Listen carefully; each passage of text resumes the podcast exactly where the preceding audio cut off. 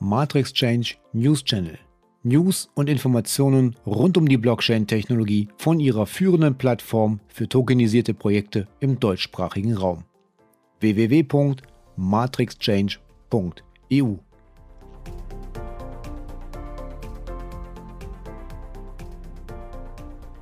Zum Wochenausklang sieht es doch insgesamt gut aus an den Kryptobörsen, obwohl Amazon der Bitcoin-Integration vehement widersprochen hat. Anfang der Woche machte die Meldung eines Amazon-Insiders die Runde, Bitcoin könne bis Ende des Jahres auf der Plattform als Zahlungsmittel eingeführt werden.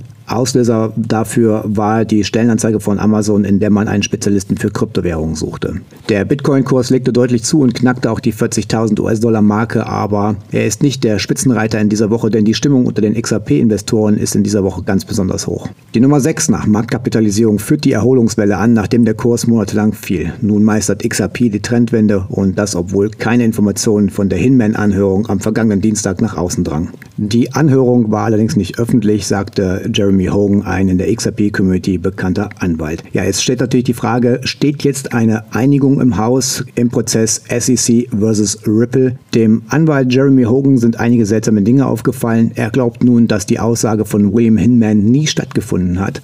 Die Securities and Exchange Commission reichte eine Klage gegen Ripple Labs sowie gegen Brett Garlinghouse und Chris Larson wegen des Verkaufs von nicht registrierten Wertpapieren ein, wobei sie implizit auf XRP als Wertpapier verwies. Die Branche reagierte, indem sie XRP von den Kryptowährungsbörsen in den Vereinigten Staaten delistete und Partnerschaften mit Ripple bröckelten bald, darunter wie beispielsweise mit MoneyGram, das nun offenbar vom ehemaligen Ripple-Mitbegründer Jack McCaleb und seinem neuen Blockchain-Konkurrenten Stellar zugesprochen wird. Bald schon kamen Gerüchte über eine fast unvermeidliche Einigung mit der SEC auf, wobei hochrangige Persönlichkeiten innerhalb der XRP-Community erklärten, wie ein solcher Deal aussehen könnte. Im Juni sagte der Anwalt Jeremy Hogan, dass er nach dem jetzigen Stand der Dinge nicht damit rechne, dass der Fall vor Anfang 2022, vielleicht im Januar, im Schnellverfahren entschieden werde. Was eine mögliche Einigung betrifft, so wird diese wahrscheinlich erst nach dem Abschluss der Tatsachenermittlung erfolgen und das ist jetzt Anfang September. September und noch wahrscheinlicher nach dem 16. Oktober. Dieser Ausblick könnte sich aber bald dramatisch verändert haben, nachdem seit Juni eine Reihe seltsamer Dinge passiert sind, die in dem Schweigen von Ripple nach der für den 27. Juli anberaumten Aussage von William Hinman gipfelten, auf dessen Niederschrift nämlich nicht zugegriffen werden kann. Genau hier lag auch meine Vermutung, es war seltsam, dass nach der Anhörung keine weiteren Anträge seitens Ripple Labs gestellt wurden.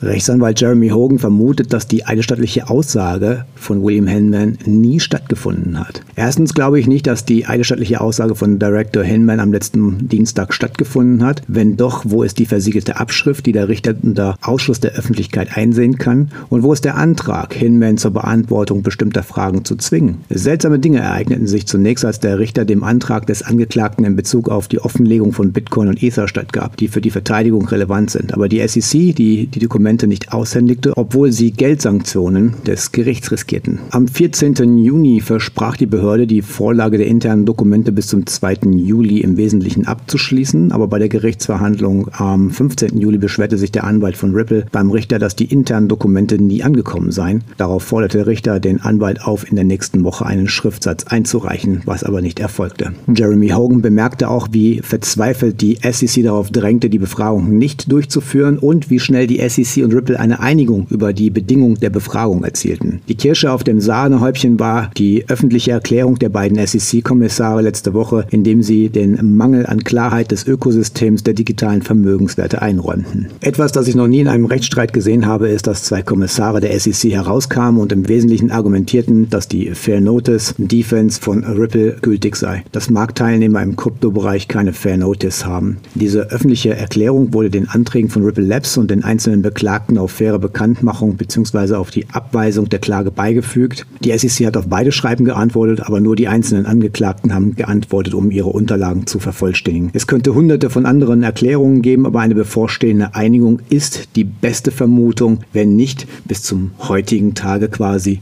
etwas eingereicht wird. Heute ist der 30. Juli und wir können gespannt sein, ob es zum Wochenende da nochmal weitere Informationen gibt. Ja, Ripple XRP macht auch weiterhin äh, Schlagzeilen im internationalen internationalen Geschäft. Ripple, der führende Anbieter von Enterprise Blockchain und Kryptowährungslösungen für den globalen Zahlungsverkehr, gab den Start einer neuen Live-Implementierung des On-Demand Liquidity Dienstes ODL von RippleNet in Japan in Zusammenarbeit mit SBI Remit Co. Limited, den größten Geldtransferanbieter in Japan und einen der führenden Mobile Wallet Diensten auf den Philippinen Coins.ph bekannt. Im Rahmen dieser erweiterten Partnerschaft wird SBI Remit mit Coins.ph und der Plattform für den Austausch digitaler Vermögenswerte äh, auf RippleNet verbunden, um schnellere und günstige grenzüberschreitende Zahlungen von Japan auf die Philippinen zu ermöglichen. Da On-Demand Liquidity nun auch in Japan verfügbar ist, können RippleNet-Kunden den digitalen Vermögenswert XRP nutzen, um das Pre-Funding zu eliminieren und die Betriebskosten zu senken, Kapital freizusetzen und die Expansion ihrer Zahlungsgeschäfte voranzutreiben. Die Ausweitung unserer Beziehung zu SBI Remit und den On-Demand Liquidity Service von RippleNet in Japan zu starten, ist ein wichtiger Meilenstein in einem unserer größten Märkte. SBI Remit ist führend, wenn es darum geht, neue Technologien einzusetzen, um die beste Kundenerfahrung zu bieten, sagte Ashish Birla, General Manager von RippleNet bei Ripple. Wir freuen uns, mit zukunftsorientierten Unternehmen wie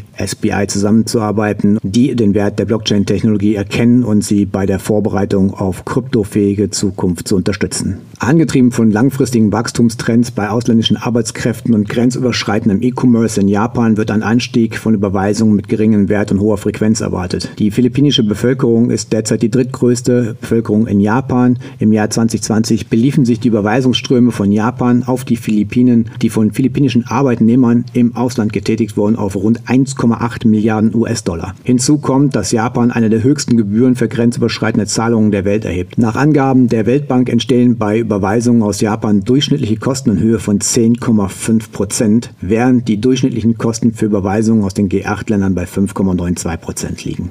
Fintech-Innovationen sind der Schlüssel zu schnelleren und sicheren Finanztransaktionen, sagte Norman Mustafa, CEO von Coins.ph. Mit der Unterstützung von SBI Remit und Ripple freuen wir uns darauf, durch schnellere und kostengünstigere grenzüberschreitende Zahlungen zwischen Japan und den Philippinen ein besseres Kundenerlebnis zu ermöglichen und einen Schritt in Richtung Revolutionierung des Finanzsystems zu machen. Da immer mehr Unternehmen kryptofähige Dienste in ihr Angebot integrieren wollen, wird SBI Remit zusammen mit bestehenden On-Demand-Liquidity-Kunden in APEC sowie Novati und Tranglo eine gewichtige Rolle im RippleNet als Fiat-On- und Off-Ramp spielen. 1,8 Milliarden US-Dollar an Transaktionen ist natürlich jetzt nicht eine riesengroße Summe, allerdings zum Thema On-Demand-Liquidity ist das natürlich ein sehr, sehr fortschrittlicher Rahmen, wenn man noch bedenkt, dass es Gerüchte gibt über äh, Ripple Labs und Südamerika, was nach dem SEC-Prozess ausgerollt werden kann, klingt das schon nach einem kleinen revolutionären Schritt. Ja, und weitere Informationen gibt es, nämlich 57.000 Bitcoin verlassen die Kryptobörsen und werden in sogenannte Cold Wallet verschoben. Nach bärischen Momenten am Markt kehren institutionelle Investoren in den Kryptospace zurück. Am 28. Juli wurden rund 2,8 Milliarden US-Dollar in Bitcoin von Kryptobörsen abgezogen. Trotzdem herrscht eine gesteigerte Nachfrage nach Bitcoin auch zu höheren Preisen. Und wenn man sich die Bewegung auf Börsen wie Binance, Coinbase, Kraken oder KuCoin so anschaut, fällt auf, dass die Verfügbarkeit von Bitcoin auf den Börsen auf ein Niveau zurückgegangen ist, das das letzte Mal im Mai 2021 so zu beobachten war. Und zur Erinnerung, das war nämlich kurz bevor Bitcoin das Allzeithoch von 64.500 US-Dollar erreicht hat. Crypto.com hat am Donnerstag einen neuen Bericht vorgelegt, der zeigt, wie sich die Zahl der Krypto-Nutzenden weltweit entwickelt hat und korrespondierend dazu, welche Assets das Wachstum vorantreiben. Die Analyse basiert auf einer Kombination aus On-Chain-Daten von Bitcoin und Ethereum und Umfrageanalysen und internen Daten von Crypto.com, so das Unternehmen. So hat sich laut Crypto.com die Zahl der weltweit aktiv Nutzenden von Crypto-Assets von 106 Millionen im Januar 2021 auf 221 Millionen im Juni mehr als verdoppelt. Allein im Zeitraum April bis Juni stieg die die Zahl um 79 Millionen. Dieses Wachstum darf wohl als rasant bezeichnet werden. Im Vergleich hatte es seinerzeit neun Monate gedauert, um von 65 Millionen auf 100 Millionen zu kommen. Diese Daten zeigen aber auch, dass Bitcoin und Ethereum mehr Boden gegenüber Altcoins verlieren. Das Thema Regulierung und Kryptomärkte ist äh, immer mehr in den Schlagzeilen gerückt und nun hat sich jetzt auch Wolf of Wall Street Jordan Belfort selbst geäußert. Er sagt, eine massive Regulierung von Kryptowährungen würde zu einer allgemeinen besseren Akzeptanz führen und Bitcoin und Ethereum Ethereum in die Höhe schnellen lassen. Jordan Belfort, der als The Wolf of Wall Street bekannte Händler, forderte in einem Interview eine massive Regulierung von Kryptowährungen. Belfort kritisierte unrealistische Kursziele für Bitcoin und Ethereum, die seiner Meinung nach nur dazu dienen, einen Hype zu schüren. Jordan Belfort, der berüchtigte Händler aus dem Film The Wolf of Wall Street, forderte in einem ausführlichen Interview mit Coindesk eine massive Regulierung von Kryptowährungen, bezeichnete Tether als Betrug. Je eher eine massive Regulierung in den Markt kommt, desto besser ist es für Bitcoin. Stablecoins und alles andere, sagte Belfort, der sich selbst als langfristiger Kryptobulle bezeichnet. Belfort fügte hinzu, dass Ängste vor einer Regulierung von Kryptowährungen fehlgeleitet sind und verwies auf die Geschichte der Regulierungsbehörden in den 80er Jahren, die den Markt für Ramschanleihen zähmten. Alle sagten, oh nein, die Regulierungsbehörden kommen rein, aber letztendlich ist der Markt ja viel, viel größer geworden. Also denke ich, dass es eine gute Sache ist, sagte er. In einem Kommentar zu den jüngsten Berichten, dass gegen Führungskräfte von Tether wegen Bankenbetrugs ermittelt wird, wiederholte Belfort seine langjährige Kritik an Tether, dem größten Stablecoin der Kryptowährung, und bezeichnete ihn als Betrug und er sei schockiert darüber, wie wenig rechtliche Schritte bisher unternommen wurden. In einem Interview aus dem Jahr 2018 sagte Belfort, er habe den Verdacht, dass Tether ein massiver Betrug sei und argumentierte, dass Tether-Emissionen verwendet werden könnten, um den Preis von Bitcoin zu stützen. Einige Akademiker haben ähnliche Schlussfolgerungen gezogen, während andere aber eine andere Meinung vertreten. Belfort kritisierte vor allem unrealistische Kursziele für Bitcoin und Ethereum, die seiner Meinung nach dazu dienen, einen Hype zu schüren und nichts mit Bullrun bei Kryptowährungen zu tun haben. Belfort sagt, er besitze beide Werte. Ich denke, dass Bitcoin definitiv eine große Chance hat, als digitales Gold anzusehen, sagte er.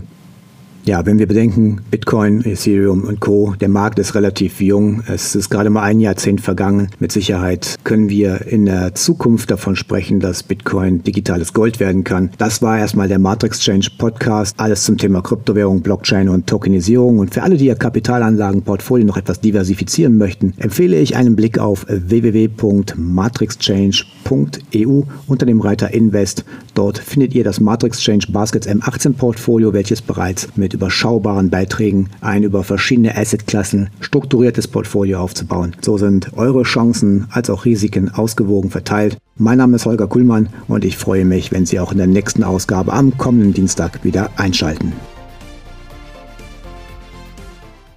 Hat Ihnen die Ausgabe gefallen und möchten Sie auch zukünftig informiert werden? Dann folgen Sie uns doch in den sozialen Medien. Sie finden Matrix Change auf Twitter, LinkedIn, Facebook und Instagram.